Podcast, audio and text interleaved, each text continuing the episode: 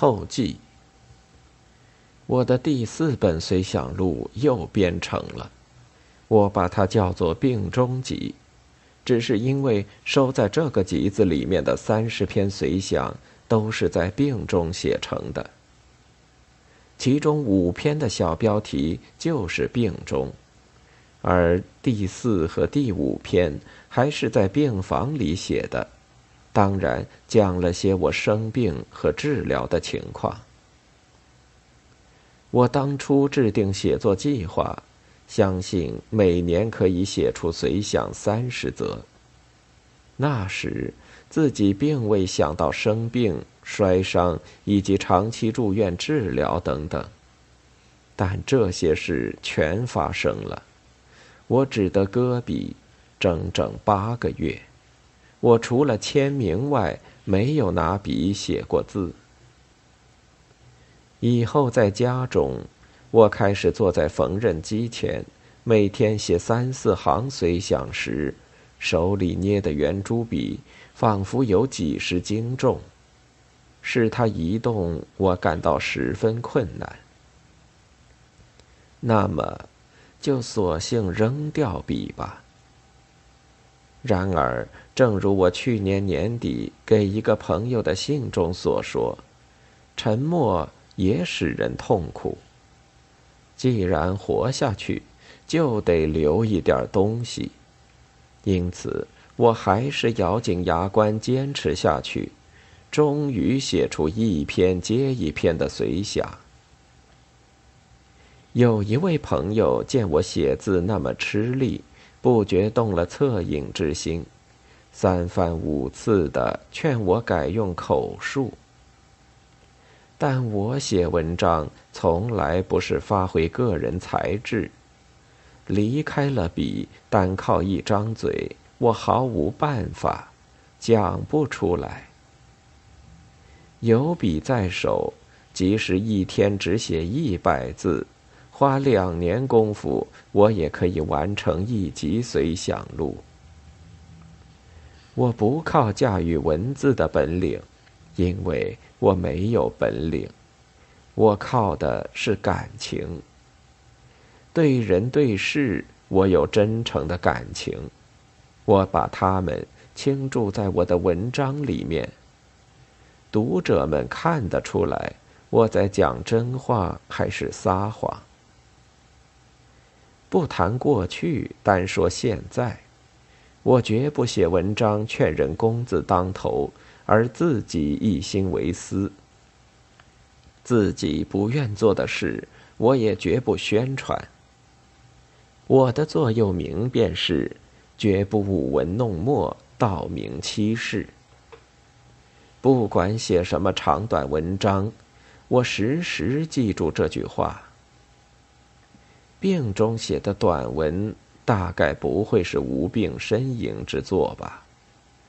我写文章并非为了消遣，也不是应酬朋友，只是有感而发，也无非根据几十年的生活、阅读和写作的经验。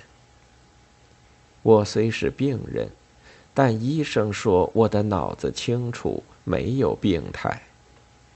我自己经过反复思考，也觉得我还能顺着一条思路走下去，似乎未患老年性痴呆症，不至于信口胡说。当然，医生讲话并非法令，自我吹嘘也不可靠，何况小道消息又传我风烛残年、抱病在身。有些好心人不免为我忧虑，经常来信劝我休息。我不是一个固执的人，我也知道搁笔的日子近在眼前，自然的规律不可违抗。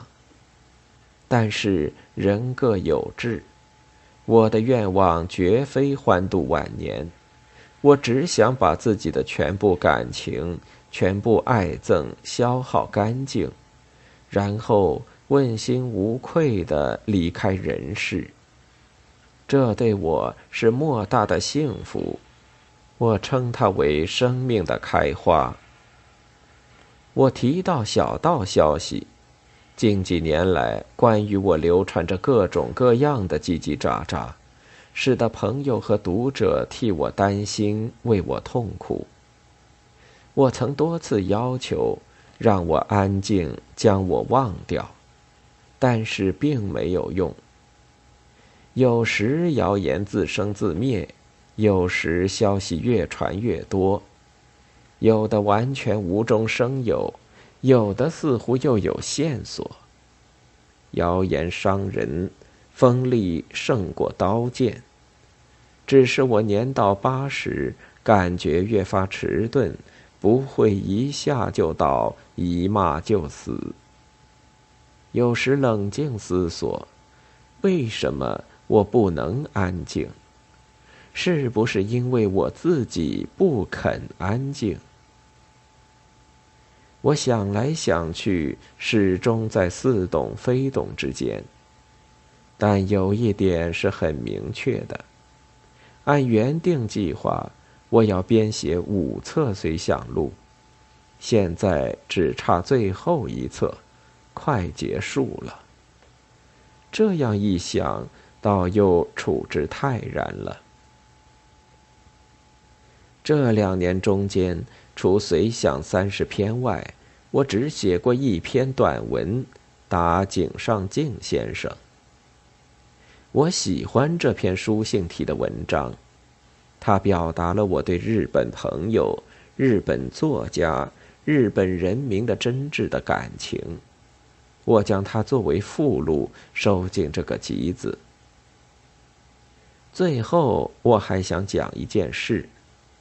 从写第三十几则随想起，我养成一种习惯，让女儿小玲做随想的第一个读者，给我提意见。小玲是文学刊物的编辑，有几年的工作经验。他教阅我的每一篇随想，认真负责，有话就讲，并不客气。我们之间有过分歧，也有过争吵。我有时坚持，有时让步，但也常常按照他的意见删去一些字句，甚至整段文字。今天编辑病中集，重读两年来的旧作，我觉得应当感谢小玲那些修改的建议。作为年轻人，他有朝气，而且忍受不了我那种老年人翻来覆去的唠叨。一九八四年二月二十四日。